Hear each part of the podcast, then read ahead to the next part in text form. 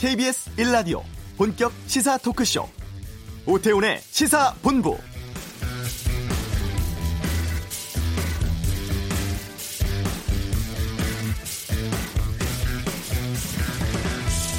지난 7월 4일 일본이 우리에게 반도체 디스플레이 핵심 소재 세 개 품목에 대한 수출 제한 조치를 시행한 지 69일 만인 오늘 정부가 이 조치에 대해서 세계 무역기구에 제소하기로 했습니다.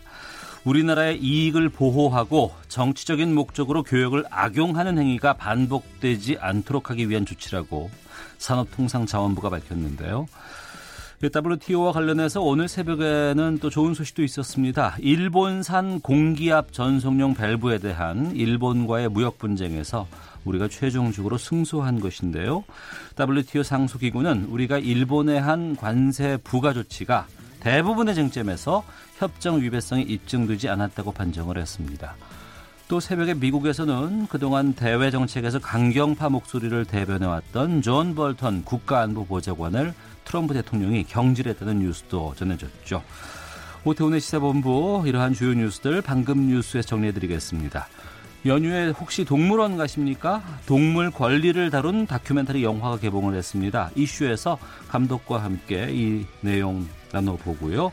2부 아는 경찰 장재원 의원 아들의 음주운전 사고 또 명절에 있는 사건 사고들 살펴보겠습니다. KBS 라디오 오태훈의 시사본부 지금 시작합니다.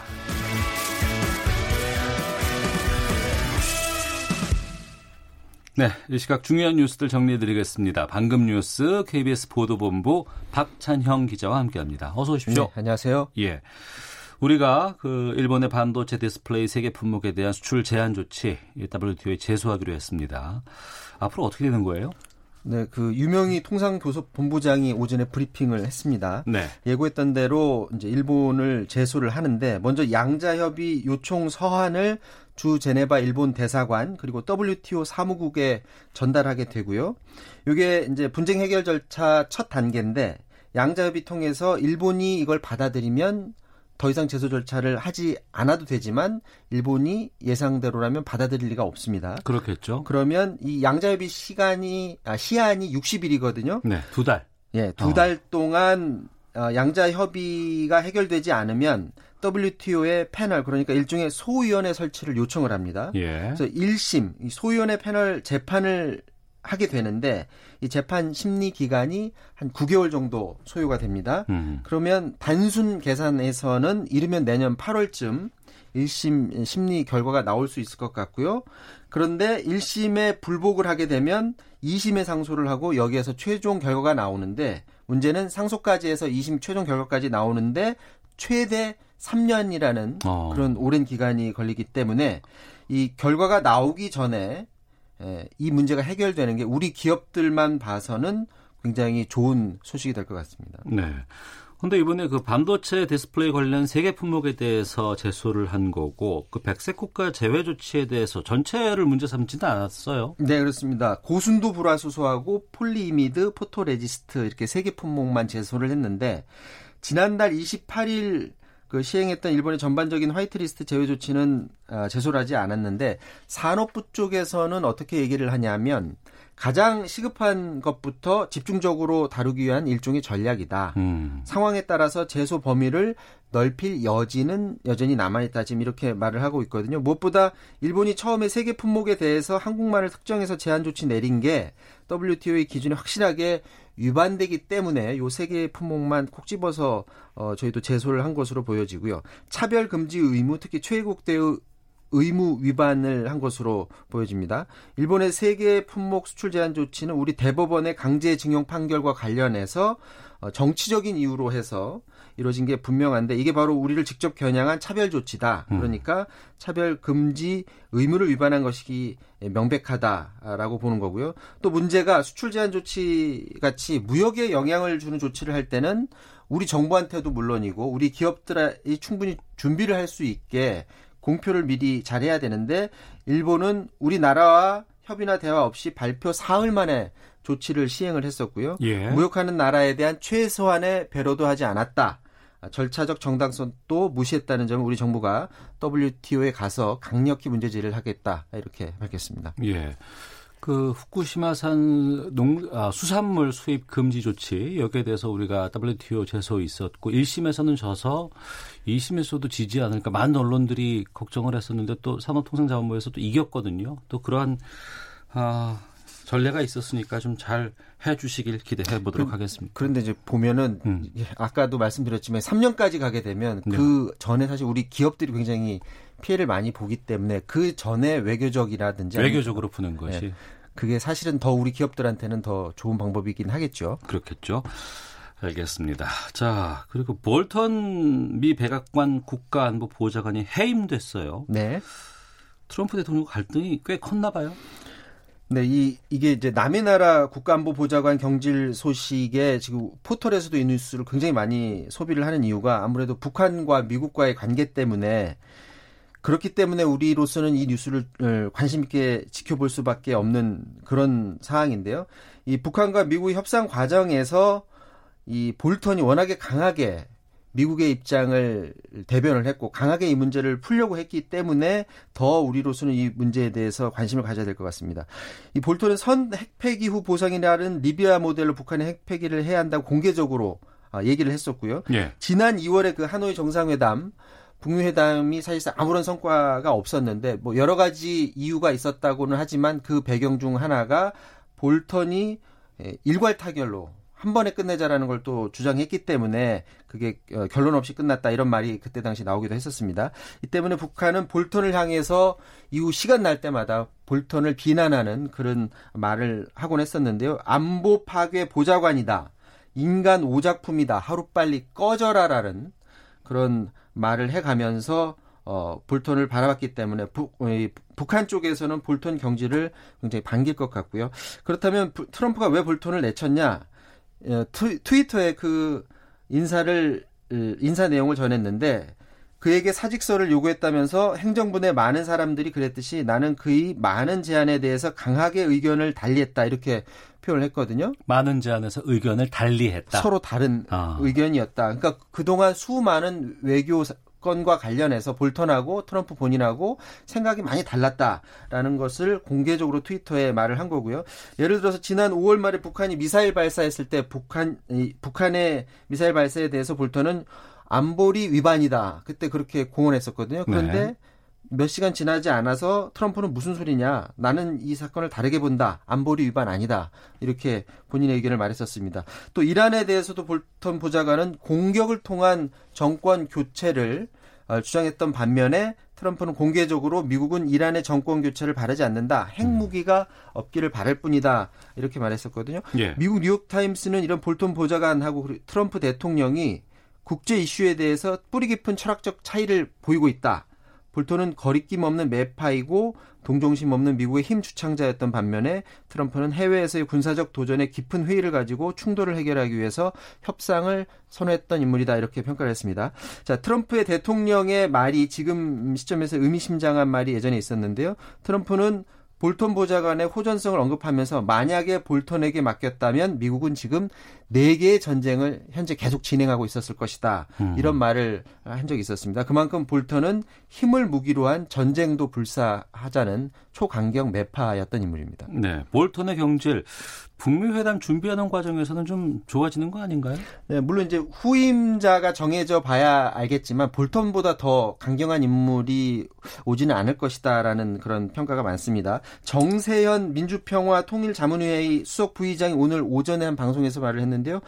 굉장히 좋은 메시지다. 음. 미국 정부 내에서도 볼턴 방식이 결국 리비아 방식인데 그런 식으로 해서는 안 된다는 인식이 이제 미국 정부 내에서도 시작이 될 것이다 이런 분석을 내놨습니다.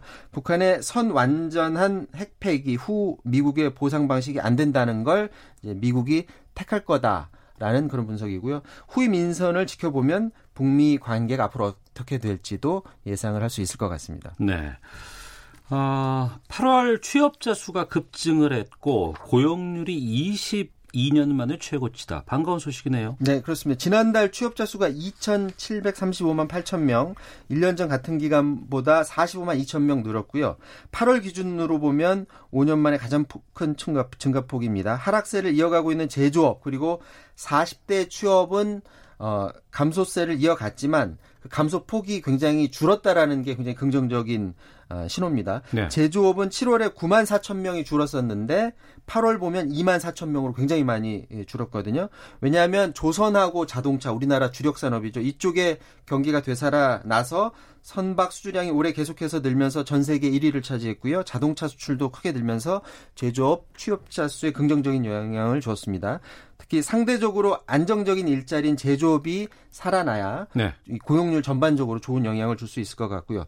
또 청년층 15 세에서 29세 인구가 8만여 명이 줄어든 반면에 취업자는 청년에서 어 6만 3천 명이 늘어나서 청년 고용률이 15개월 연속 상승세를 이어갔고요. 문제의 40대 취업자도 감소폭이 줄었습니다. 덕분에 전체 고용률이 61.4% 22년 만에 최고치로 올랐고 OECD 비교 기준이 15세에서 64세 고용률이거든요. 그게 네.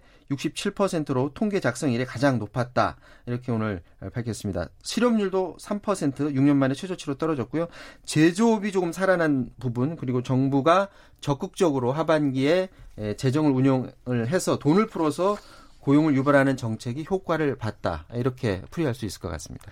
알겠습니다. 방금 뉴스 KBS 보도국 박찬영 기자와 함께 했고요. 추석 연휴 보내고 다음 주 월요일에 뵙겠습니다. 네. 잘 보내시고요. 예. 자, 이어서 이 시각 교통 상황 살펴보겠습니다. 교통정보센터의 김민희 리포터입니다. 네, 추석 연휴를 하루 앞둔 오늘 귀성 정체 이미 시작됐습니다. 오늘 정체는 퇴근길 무렵인 6시에서 7시 사이에 최대를 보였다가 자정을 넘어서도 정체 이어질 것으로 예상됩니다. 점심시간에 접어들면서 늘었던 귀성 정체는 잠시 주춤한데요. 경부고속도로 부산 방면으로 30km 넘게 밀렸던 정체가 지금은 18km로 줄었습니다. 한남부터 서초 사이와 오산 일대, 다시 천안에서 천안 휴게소까지 더디게 지납니다. 중부고속도로 남이 쪽으로는 호법분기점부터 남이천까지 8km 구간에서 정체 심해졌습니다. 서울 외곽고속도로 판교에서 구리 쪽으로 서안남 부근에서는 사고가 나면서 부근으로 속도 더 많이 떨어져 있고요.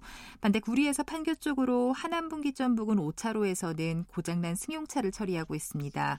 동해고속도로 속초 쪽으로 북강릉 부근 1차로에서도 사고 처리 작업을 하고 있습니다. 서울시내 청담대교 남단에서 북단 쪽으로 3차로에서도 사고 사고가 났고요. 북부간선도로 도심 쪽으로 신내나들목 부근에서도 사고가 나면서 구리 시계부터 정체입니다. KBS 교통정보센터였습니다.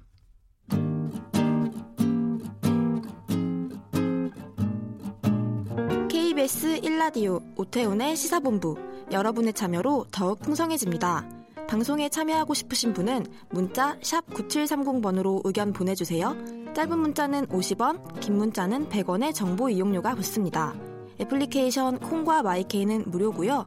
시사본부는 팟캐스트와 콩, KBS 홈페이지를 통해 언제나 다시 들으실 수 있습니다.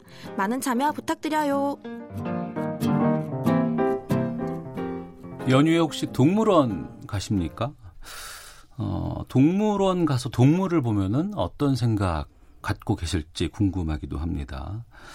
동물원에 살고 있는 동물들, 그리고 그 동물들을 돌보는 사람들의 삶을 그린 다큐멘터리 영화가 개봉을 했습니다.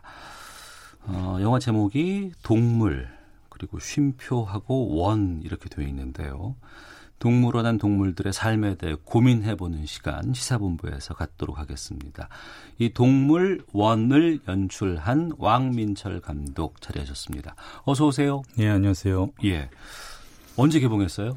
예, 이게 9월 5일 개봉했습니다. 지금 9월 일주일이 일주일 좀, 정도. 예. 어, 성적은 어때요? 예, 이게 뭐 추석 대작 영화들이랑 뭐 비교하면 안 되겠지만 그래도 예. 좀 나쁘지 않은 편이고요. 음. 예, 청주 지역에서 좀 이게 청주 지역에서 찍은 영화다 보니까 청주 네. 지역에서 좀 많이 봐주셔가지고 어. 예, 좀 예, 성적이 나쁘진 않습니다. 그렇게. 예. 네. 다큐멘터리고. 네네. 이게 동물원에 있는 사람들 그리고 동물들에 대한 이야기라고 제가 알고 있어요. 저는 아직 영화를 보지 못했습니다,만 근데 제목이 동물원 이게 아니고 동물 쉼표 그리고 원이에요.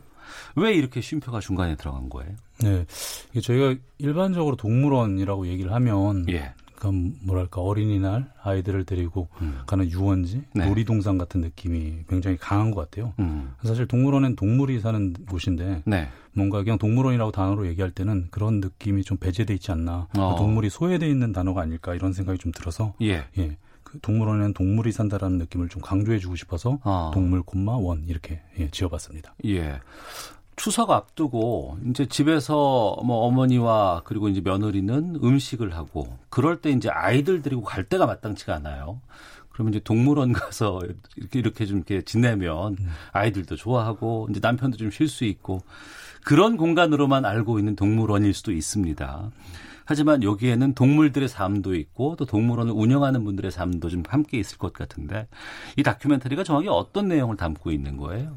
일단 뭐 청주 시립 동물원에서 촬영된 영화고요. 예. 네, 다큐멘터리 영화다 보니까 뭐, 뭐 사실을 그대로 담은 음. 영화라고 할 수 있겠고요. 예. 그리고 동물원에 사실 관람객들이 표를 끊고 들어가시면 볼 수 있는 장소들이 있잖아요. 예, 예. 근데 사실 동물원은 그 뒤에서 벌어지는 일도 굉장히 많거든요. 어. 네. 그래서 그런 모습도 담고 동물원에 살고 있는 태어나는 동물들, 예.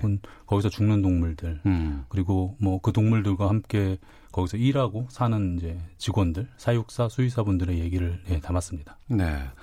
동물을 주제로 한 다큐멘터리는 상당히 많이 있습니다. 그리고 그러한 다큐멘터리의 주로 주된 화면은 자연 그대로 있는 동물들의 삶. 이걸 많이 조명하곤 하죠. 또 동물원에 있는 동물을 왜 우리가 굳이 가서 보면 되는데 영화로까지 만들까라는 궁금증이 좀 있거든요. 특별히 주목하게 된 계기가 있습니까? 네, 말씀하셨듯이 저희가 뭐 일반적으로 이제 해외 다큐멘터리나 동물 예. 관련 다큐멘터리들은 그런 것들이 많죠. 음. 근데 사실 현실적으로 우리나라의 그런 야생동물을 볼 수가 있을까요? 음. 그렇게 볼 수 있는 예를 들면 서식지라고 하죠. 야생동물이 살고 있는 그런 곳 자체가 거의 없다고 생각이 들고요. 네. 한국에 있는 야생 동물들은 사실 거의 대부분 지금 동물원에서나 볼 수 있지 않을까 생각해요. 음. 그러니까 큰 뭐 호랑이과 아니 고양이과 동물들 중에 뭐 옛날에 호랑이도 있었을 테고 스라소니 뭐삭 이런 동물들이 있는데 대부분 다 멸종이 됐거나 네. 멸종 네. 위기의 동물이거든요. 예. 그러니까 사실 우리가 야생 동물을 보려면 음. 결국엔 동물원에 갈 수밖에 없는 거고 예. 그런 동물원에서의 어떤 예, 뭐 움직임이나 그런 동물들과 어떤 뭐 교류, 인간과의 그런 교류들이 있는지가 궁금해서 예, 음. 예, 동물원을 찍었습니다. 네. 우리나라에 동물원이 꽤 많아요. 그리고 상당히 규모가 큰 것도 있고 또 뭐 사파리처럼 할 수 있는 그런 좀 그나마 좀 자유분방한 동물원도 있고. 네, 근데 사실 많은 일반 관람객들이 아니면 시민들은 동물원이라고 얘기를 하면 뭐 굉장히 이제 그 카테고리가 넓죠. 음. 뭐 우리나라에도 뭐 100개가 넘는 동물원이 있다고 알고 있는데 예. 사실 거기는 이제 실내, 실내 동물원도 있고 뭐 예, 화물차에다가 동물들을 실어싣고 다니면서 어. 마을을 돌아다니면서 이렇게 만지게 하는 체험형 동물원도 있고 한데 이동식 동물원 그렇죠. 예. 그런데 뭐 제가 여기서 이제 이 영화로 만, 음, 말씀드리고 싶었던 거는 사실 이제 공공 영역에서의 동물원이거든요. 그러니까 아. 국립동물원에 예, 대한 예. 이야기라고 좀 봐주시면 될 것 같습니다. 특히 청주 시립 동물원을 택한 이유가 있으세요? 네, 청주시립동물원 제가 사실 뭐 동물원을 처음에 관심 있어가지고 이 영화를 찍은 건 아니었어요. 네. 우연한 계기 이제 동물원을 담게 된 건데 제가 뭐 청주에서 약간 그 공연 기획 같은 걸 좀 한 일이 있, 었어요 아, 예, 예. 무성 영화를 틀어놓고 아. 라이브로 연주하는 뭐 이런 음. 공연이었는데 그걸 한 한해두 해 정도 하다 보니까 청주 그 시립미술관에서 어 이번에는 그럼 청주 지역에 있는 어떤 곳을 찍어서 그걸 네. 갖고 이제 그렇게 해보자라는 얘기를 해주셔가지고 네, 처음에는 30분짜리 이제 단편을 음. 만들었죠. 그 당시에 이제 청주동물원이 다른 곳으로 이전을 해야 됐기 때문에 네. 예, 곧 있으면 사라지겠다 싶어가지고 아. 사라지기 전에 한번 담아보고 싶다는 기록용으로 차원에서 예 예. 그렇게 해서 접근을 했고 30분짜리 단편을 찍다 보니까 이게 이렇게 짧은 단편 영화로만 할 얘기가 아니다 이런 생각이 좀 들더라고요. 그래서 예. 그 이후로 한 3년 정도 예, 촬영을 해서 장편으로 만들었죠. 음. 촬영 기간이 그럼 얼마나 된 거예요? 뭐 횟수는 4년이고 총 3년 정도 예, 촬영을 했습니다. 아, 네. 단순히 기록용으로 처음에 시작하려고 했다가 어 이건 아니다. 이건 다시 내가 네. 잡아야 되겠다라고 한 계기가 좀 있었어요? 네, 일단 동물원에 가서 보니까 자연이다 보니까요. 예. 뭔가 애초에 기획을 할 때도 1년에 사계절을 좀 다 담고 싶었거든요. 음. 청주동물원 자체가 산 속에 있다 보니까 그런 아, 자연 산 속에 있어요? 네, 일반 어. 뭐 도시 동물원하고는 좀 다르게 음. 산 속에 좀 아담하게 있거든요. 네. 그러니까 네. 그 동물원을 좀 잘 담아내려면 이제 사계절을 좀 담아야겠다라는 생각이 들었었고요. 음. 예, 사계절을 담다 보니까 뭐 시간이 그렇게 후쩍후쩍 가더라고요. 네. 최근 들어서 동물원에 있는 동물을 내보내야 된다라는 목소리들 꽤 나오고 있습니다. 또 돌고래 수중쇼 같은 것 하지 말자, 보지 말고 그냥 아예 바다로 보내자. 태국 같은 데 가서 보니까 코끼리가 있는데 체험 같은 거 하지 말고 이 친구들을 좀 자유롭게 하자라는 움직임들이 꽤 나오고 있는 시점이기도 합니다. 이른바 동물권이라는 것에 대한 논의가 좀 많이 지금 화제가 되고 이루어지고 있는데 이런 동물권에 대해서는 어떻게 보셨어요? 네, 그러니까 저는 처음에 사실 이 영화를 찍기 전에는 네. 동물원을 잘 가지 않았거든요. 음. 그러니까 어린 시절에 진짜 소풍을 가고 뭐 네. 뭐 나이가 들면서 왠지 모를 반감 같은 게 있었던 것 같아요. 그리고 음. 제가 뭐 이 영화를 찍고서 많은 분들을 만나 보니까 많은 분들이 이제 저와 비슷한 네, 경험들을 갖고 계시더라고요. 예. 그래서 사실 영화를 처음 찍을 때는 그런 동물원에 대한 반감을 갖고 있었고 그렇게 음. 접근을 했었는데 그리고 저도 알게 모르게 그런 생각을 했던 것 같아요. 네. 동물원을 왜 다 동물을 거기 가둬놓고 있냐, 다 음. 풀어줘야 되는 거 아니냐라는 생각을 갖고 있었는데 이 영화를 찍다 보니까 사실 그게 그렇게 간단한 문제가 아니더라고요. 간단한 문제가 아니라고요? 네. 그러니까 어. 예를 들면은 영화에도 잠깐 나오긴 하는데요. 그러니까 어 동물원에 있던 독수리를 동물원에서 예. 이제 뭐 오랫동안 있었죠. 십몇 년 음. 동안 있던 독수리를 10년까지는 아니지만 어쨌든 꽤 오래 있던 독수리를 이제 방사 훈련을 시켜 가지고 예. 예. 내보내려고 이제 재활센터 그런 어. 데에서 야생 동물 예, 예. 거기에 보내서 훈련을 시키는데 이게 그러니까 금방 나갈 수 있는 게 아니에요. 그러니까 어. 야생에서 살던 동물이 아니라 예. 동물원 안에서 주는 먹이를 받아 먹는 게 익숙한 동물이다 보니까 어. 네, 야생에 그렇게 금방 적응할 수 있는 게 아니거든요. 예. 그러니까 굉장히 오랜 기간 동안 훈련을 거쳐서 야생으로 돌려보내야 되는 건데 만약에 이렇게 생각해 볼 수 있죠. 당장 내일부터 동물원을 문을 닫자, 음. 동물 다 풀어주자 하더라도 네. 물리적으로 어쩔 수 없이 걸리는 시간들이 있어요. 음. 그러니까 뭐 대략 5, 6년, 뭐 7, 8년까지 걸릴 수도 있겠죠. 네. 그러니까 어, 당장 없앤다 하더라도 어쩔 수 없이 동물들을 보호하고 있을 수밖에 없는 그런 기간들이 있는 거거든요. 아. 네. 그런 부분들도 좀 생각 해야 되지 않나 이런 생각이 듭니다. 그러니까 야생에서 뛰놀던 동물들을 가둬서 이제 우리가 보는 것도 문제지만 그 야생에서 태어난 것도 아니거나 아니면 오랜 동안 오랜 기간 동안 그런 우리에 갇혀 있는 그렇죠. 거기에 익숙해진 동물들을 다시 보내는 것조차도 네, 위험할 힘들죠. 수도 있겠군요. 그리고 흔히 오해하시는 게 예. 지금 동물원에 있는 동물들이 말씀하신 것처럼 야생에서 뛰놀던 애들을 가둬둔 게 아니거든요. 어. 그러니까 대부분 동물원에 있는 동물들은 예. 동물원에서 태어난 동물들이 대부분이에요. 아. 예. 더 이상 야생에서 잡아다가 동물을 출생지 자체가 동물원이다. 그렇죠. 예. 그런 그러니까 야생에 있던 동물을 데려다가 전시하는 경우는 지금은 거의 없다고 봐도 될 겁니다. 야, 그러니까 음. 공공 동물원에서는요. 네. 일단. 네. 그렇게 보면 또 이게 달리 보일 수도 있을 것 같은데 네. 영화를 찍으면서 가까이서 동물들을 또 보셨을 거예요. 어떻게 보이셨어요? 동물들이.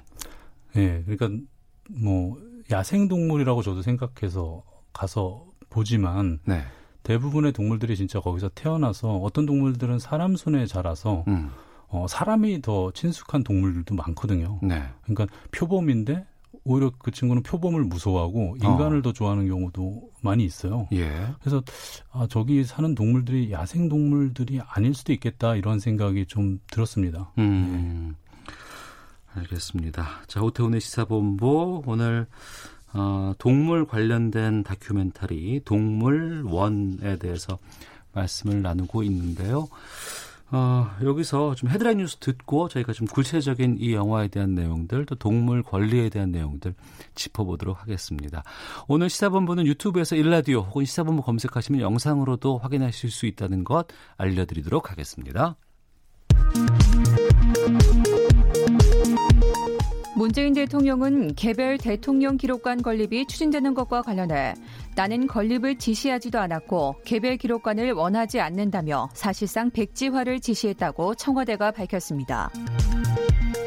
조국 법무부 장관 가족의 사모펀드 운용사 대표와 투자업체 대표의 영장 실질 심사가 진행돼 이르면 오늘 구속 여부가 결정됩니다. 서울대학교는 나경원 자유한국당 원내대표의 장남 김모 씨가 참여한 연구가 의학연구심의윤리위원회 IRB 심의를 받지 않았던 것과 관련해 지도교수의 보고가 올라오는 대로 심의 절차에 착수할 방침이라고 밝혔습니다. 우리 정부가 일본의 반도체 핵심 소재 수출 제한 조치를 WTO에 제소하기로 한 데 대해 일본 정부가 수출 규제는 정당한 조치였다는 입장을 재차 밝혔습니다.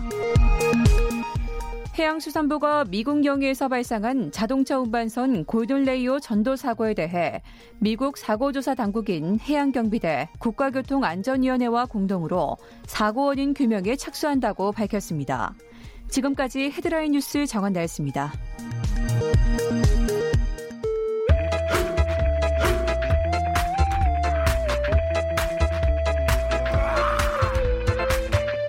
오태우래 시사 본부 네, 어, 동물원의 동물들과 이들을 돌보는 사람들을 그린 영화입니다. 동물 원에 대해서 연출자인 왕민철 감독과 함께 말씀 나누고 있는데요. 동물들도 그렇고 사육사, 수의사들의 모습도 담겼을 것 같거든요. 이분들의 삶도 조명이 됐을 것 같습니다. 네, 사실 저는 뭐 동물들에도 동물원에 있는 동물들에도 좀 관심이 갔지만 어떻게 예. 보면 거기서 일하시는 분들에도 많이 관심이 가더라고요. 음. 그러니까 그런 일반적으로 동물원에 대한 어떤 반감이 있으면 네. 그거에 대한 어떤 비난의 대상이 음. 되시는 분들이 이상하게 사육사 분들이고 예. 동물원 안에서 일하시는 분들 인 경우가 굉장히 많더라고요. 왠지 느낌이 서커스에서 이제 그 흙길이에다가 그렇죠. 채찍을 댄다거나 조련사 같은 느낌이 들 때도 있어요. 그렇죠. 근데 가서 지켜보니까 사실 이분들은 뭐 그 안에서 진짜 동물을 자식처럼 키우시는 분들이거든요. 예. 그분들이 할 수 있는 어떤 범위 안에서 최선을 다하시는 모습들이 있었고 음. 그런 부분들을 너무 모르고 있지 않았나 이런 생각들이 좀, 예, 저 자신이 들었고. 네. 그래서 어, 그런 모습들을 좀 많이 담았던 것 같습니다. 음. 그 청주 동물원에는 동물이 뭐 몇 종류나 있을까요? 예, 청주 동물 한 90종 지금 500여 마리 정도가 있는데요. 이게 전, 점차적으로 좀 이제 개체수 자체를 줄이고 있는 예, 추세입니다. 90여 종에 500마리 상당히 좀 크네요. 많네요. 네, 많지만 뭐 이제 동물이 작은 동물들도 꽤 아, 있으니까요. 예, 네, 그렇게 예. 큰 규모의 동물원은 아니고요. 어. 네. 그렇지만 이제 그 우리나라 환경이나 아니면 그 기후에 맞지 않은 동물들은 좀 이제 청주동물원에서는 음. 최소한 좀 줄여 나가고 있는 네, 그런 음. 상황입니다. 다큐멘터리 영화라고는 하지만 그 안에는 스토리도 있을 것 같고 관심도라든가 이런 좀 주된 포커스가 맞춰지는 동물들이 있을 것 같아요. 네. 특히 애착이 같은 동물이나 아니면 그 동물원에 계신 분들 어떤 네. 분들이 있어요? 그래서 저는 뭐 영화에서 초롱이라고 아기 물범이 이제 있습니다. 물범? 네. 예. 전박이 물범인데 예. 물범이 이제 태어난 장면을 찍느라고 음. 거기서 한 뭐 일주일 동안 전화를 붙들고 계속 기다리고 있었거든요. 예, 예. 네. 그래서 뭐 그 동물이 태어난 것도 찍었고 어. 그리고 청주동물원이 이제 그 물범 수조가 작아서 예. 이, 동, 이 초롱이가 광주에 있는 우치동물원으로 이제 옮겨져 졌어요. 예. 그래서 이제 그런 과정까지 좀 찍어서 음. 사실 예, 아기 물범 초롱이가 제일 인상에 많이 남습니다. 예. 청취자분들께는 보여드릴 수 없습니다만 제가 사진을 잠깐 보고 있는데 이 초롱이의 눈이 참 네. 크고 초롱초롱하죠. 네, 맑아요. 네. 어, 정말 초롱이라는 네. 이름이 어울리는 그러한 물범인데요. 그 이러한 그 동물권 그리고 이제 동물을 좀 이렇게 어, 우리가 좀 예전에 가둬두는 이런 문화에서 좀 바꿔보자라는 노력들이 좀 많이 있는데 그것 때문에 좀 요즘엔 동물원들이 좀 많이 좀 변화하는 그런 추세가 있는 건 아닌가요? 네, 뭐 사실 그런 변화 추세는 꾸준히 조금씩은 있어 온 것 같아요. 그러니까 네. 일반 시민들의 의식 도 많이 변하셨고요. 예전에 음. 비해서 어쨌든 반려동물들도 많이 키우시고 음. 기본적으로 동물들의 권리, 네. 가 있어야 된다라는 부분에서 뭐 어떤 공감대가 분명히 있는 것 같아요. 지금 음. 그러니까 그런 부분에 발맞춰서 동물원도 변하지 않을 수가 없겠죠. 예. 결국에는 뭐 시민들의 세금으로 운영이 되는 공공 동물원이니까요. 그리고 음. 그런 부분에서 뭐 부족한 부분이 있다면은 적극적으로 시민들이 자기 지역에 있는 동물원에 좀 큰 목소리를 내셔야 예, 바뀔 수, 더 좋게 바뀔 수 있을 것 같습니다. 네. 청취자 커피타임 님, 동물원 비판하는 분들은 동물을 야생에 풀어 주자고 하는데, 과연 동물들이 안전하게 살아갈 수 있는 공간이 우리 지구상에 남아 있을지 모르겠습니다라는 아, 좀 큰 그림의 근원적인 또 물음도 좀 주셨고요. 4222번 쓰시는 분께서는 동물 키우는 사람들, 이른바 동물 애호가라는 사람들이 동물을 돈벌이 수단으로 삼지는 말았으면 합니다. 라는 의견도 보내주셨습니다. 지금 우리나라에 뭐 반려동물 인구가 천만을 넘었다고 하고 하지만 또 한편으로는 최근에는 동물을 쉽게 만날 수 있는 그런 공간들이 또 늘고 있어요. 뭐 실내 동물원이라든가 뭐 무슨 무슨 카페 뭐 이런 데도 참 많이들 가서 동물과 친하게 접할 수 있는 그런 곳도 있고 이런 풍조는 어떻게 보세요? 네, 그러니까 근본적으로 사실 동물에 대해서 인식이 조금 바뀌어야 되지 않나라는 생각이 드는데요. 음. 이게 뭐 어떤 분들은 그렇게 말씀하세요. 청주의 지방, 지방의 동물원들이 열악하니까 서울의 어딘가에 있는 굉장히 크고 음. 환경이 좋은 동물원은 거기는 뭐 사립입니다만 네. 더 좋, 좋은 거 아니냐라고 음. 얘기를 하시는데 사실 기본적으로 보면은 뭐 그런 것 같아요. 그러니까 동물이라는 생명체를 어떤 뭐 경제적인 이득의 수단으로서 전시를 하거나 네. 어떤 행동을 강요하거나 한다는 음. 것들은 기본적으로 옳지 않겠죠 윤리적으로. 네. 예. 그런 면에서 좀 생각을 해, 해 보시면 어떤 판단 기준이 쓰지 않을까라는 생각이 들어요. 그러니까 반려동물도 지금 뭐 사고 파는 것 자체가 어떻게 음. 보면 네, 비인간적이라고 할 수 있겠죠. 네. 네. 최근에는 멸종 위기종의 동물들을 뭐 복제를 한다거나 아니면은 동물원에서 나름대로의 이제 뭐 수정을 해서 어, 보호용으로 또 쓰기도 하고 또 그렇게 해서 보존을 하기도 하거든요. 그런 입장에서는 어떻게 보세요? 네, 그게 이제 뭐 서식지회 보전 기관이라고 예. 이제 동물원 중에서도 몇 군데 동물원이 지정이 돼 있거든요. 청주 동물원도 그 중에 한 군데인데요. 아 법적으로 그게 지정돼 있어요. 환경부에서 지정하는 기관입니다. 뭐 네. 동물뿐만 아니라 생물이나 식물도 포함되는 음. 이제 음. 그런 기관인데요. 어, 아 죄송합니다. 예 예. 네, 뭐 저희 우리나라의 이제 최, 그 동물 동물 그 생태계에 음. 제일 위에 있는 포식자가 삭이거든요. 삭. 네. 예, 야생 고양이 정도보다 조금 큰 삭. 예. 이 친구들이 야생에서 있는 최고의 포식자인 거죠. 예. 이 친구들의 개체 수가 어떻게 조절되냐면 음. 음. 로드킬로 조절이 되고 있거든요. 아. 네. 그러니까 이게 상태계 자체가 굉장히 균형이 많이 무너져 있다라는 어떤 로드킬이라고 하면 교통사고로. 그렇죠. 예. 예. 네. 그러니까 생태계 자체가 많이 무너져 있고요. 음. 그런 어떤 생태적인 부분을 다시 살리기 위해서는 네. 말씀하신 이제 네, 멸종 동물들을 좀 보호하는 어떤 기관들이 분명히 필요하고 음. 그런 활동들이 있어야 되, 되는 건 뭐 사실입니다. 네. 청취자 양종숙님, 개인적으로 저는 동물원 싫어합니다. 동물들이 우리 속에서 살아야 할 이유가 있을까요? 7175번 쓰시는 분께서 청주 동물에 갔었습니다. 헌데 왠지 모르게 우울했었어요. 잠시 들린 저도 우울했는데 동물원에서 일상을 보내는 동물들은 얼마나 힘들었을까요? 좋은 환경에서 동물들이 자유롭게 살아가게 되기를 바랍니다. 라는 의견도 주셨는데 영화 마치고 나서 감독님은 좀 동물원에 대한 생각이 바뀌셨어요? 네, 저는 뭐 동물원이 있어야 된다고 주장하는 건 아닙니다. 이 영화를 통해서. 예. 근데 동물원은 어쩔 수 없이 있어야 되는 부분이 분명히 있거든요. 아. 그리고 어쩔 수 없이 있어야 된다고 한다면 네. 그 당장 그 안에 살고 있는 동물들을 위해서 좀 더 나은 삶을 어, 보장해 줘야 되지 않을까. 어. 그리고 그것들을 위해 살 수 있는 것들이 분명히 있지 않을까라는 생각이 예, 들었습니다. 네. 네. 그 나은 삶을 주기 위해서 우리가 뭘 할 수 있어요?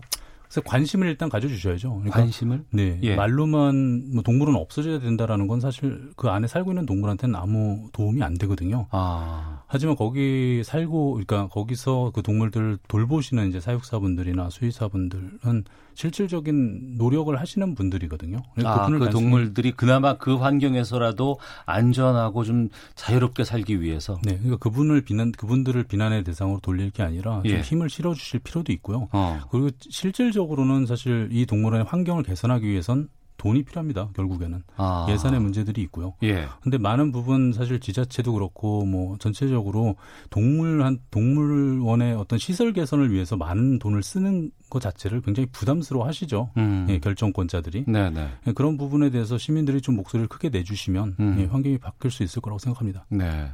집에 아이가 태어나고 아이가 좀 걷기 시작하고 일정 정도의 의사소통이 되면 동물원을 자주 가곤 해요.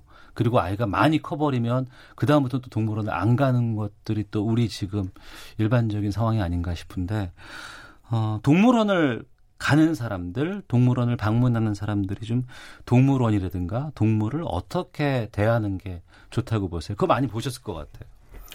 네, 뭐 사실 거의 무지에서 오는 어떤 행동들이 크죠. 가서 예를 들면 야 야생동물들 중에는 뭐 밤에 활동하는 친구들이 많거든요. 예, 예. 예 그러니까 낮에 누워서 자기 마련이죠. 어.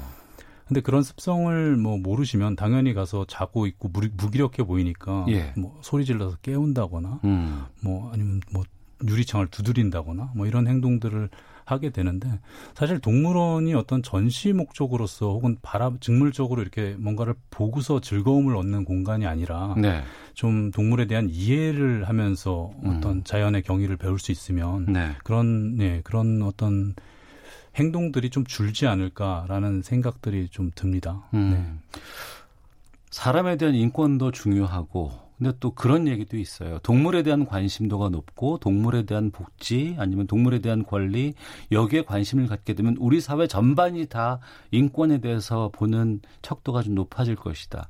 이런 부분에 대해서는 어떻게 생각하세요? 네, 뭐 맞는 말인 것 같습니다. 그러니까 사실 동물 야생 동물들은 어떻게 보면 사회 구성원 중에 최약 자라고 볼 수도 있는 거거든요. 사회 구성원의 최악자. 네. 그 더군다나 자기가 살 곳을 이미 빼앗긴 상태인 거죠. 음.